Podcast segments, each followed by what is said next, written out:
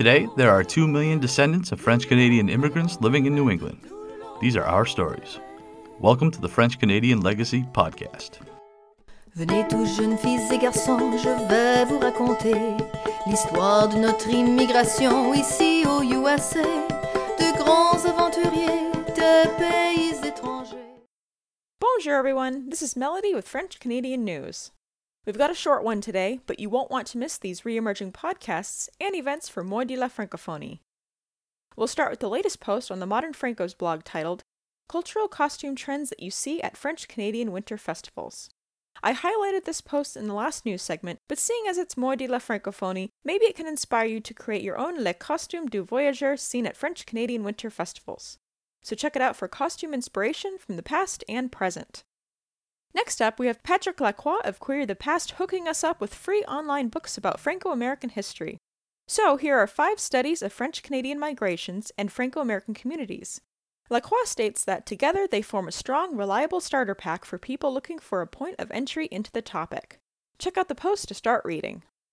Moving on to podcasts, Franco American Pathways has a new episode up, Episode 8 Franco Folk with Cindy Larock. Larock is a Franco American who grew up in Lewiston, Maine. She has been actively involved in traditional music and dance from Quebec to Maine and all over New England for over 40 years. Maple Stars and Stripes is back with a new episode, Lesser Used French Canadian Resources at Ancestry.com. Continuing this series of helpful resources, check out how you can find more information for your French Canadian family tree. And now on to events.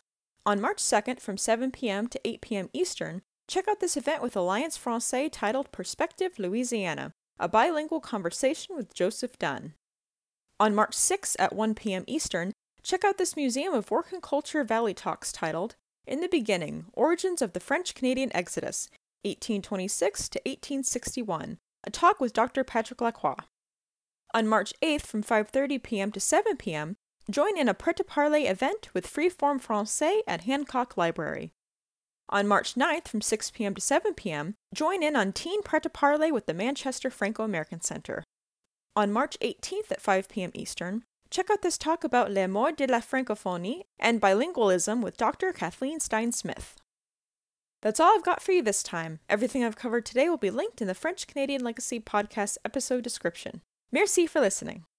So this week's episode is an episode I probably should have had uh, quite a bit ago. People have been asking me about it, asking when I was finally going to talk about KMG Foods. So great new business putting together mix that allows you to easily make your own tourtière or pork pie or as I like to call it, and like this is named, which is way fun, torquay now they also have bean mix coming out. It's going to be just amazing, amazing uh, business. So you can enjoy kind of those flavors that we all grew up with at home without having to wait, you know, spend six days making it. Fun, fun conversation that I was able to have with the founder of KMG Foods, Kristen Gagne. So you're going to hear all about kind of her experience growing up, how she went from living in Maine to now owning this business and where she kind of is exporting some of the flavors that we all grew up with. And it's a really, really fun chat. I think you guys are going to really like it. You're certainly going to really like the product.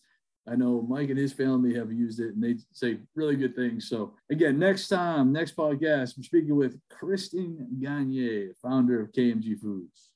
And I noticed too on your webpage, which is kind of fun, you posted, no, no, it was on your Facebook page that you posted uh, a David Vermette article about, you know, kind of what we call ourselves, which yeah. I thought was super neat. I mean, it's a conversation we've had a bunch of times on this podcast. We've had yeah. David Vermette a couple of times on the podcast. We're going to have him again. Hopefully, he's an amazing, amazing person.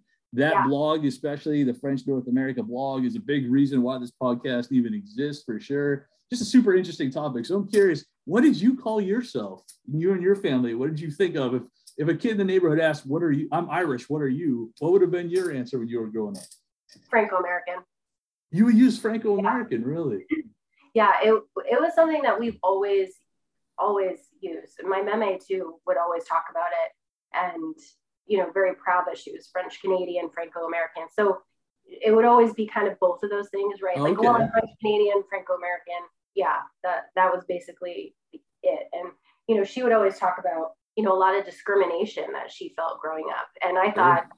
You know, a lot of it was just, well, you know, you didn't have a lot of money and maybe people, but no, like legit discrimination against uh, a lot of the French Canadian immigrants that came and immigrated over. And I mean, even the, the KKK, there's pictures in our town yeah. where they were there, you know, really not liking the French Canadian Catholics that were that were there. So, you know, a lot of people you hear about the KKK, you hear it's all race based, right? But right. there's just so much more to it. And to be Franco American uh, and to be French Canadian descent, you know, we would always say that too. Uh, I'm of French Canadian descent, and but oh, Franco American at the top. That was it. Okay, yeah, because for there was the it was just bizarre because that was the term and David's written about it that I never knew until I ended up on the board of the Franco American Center here.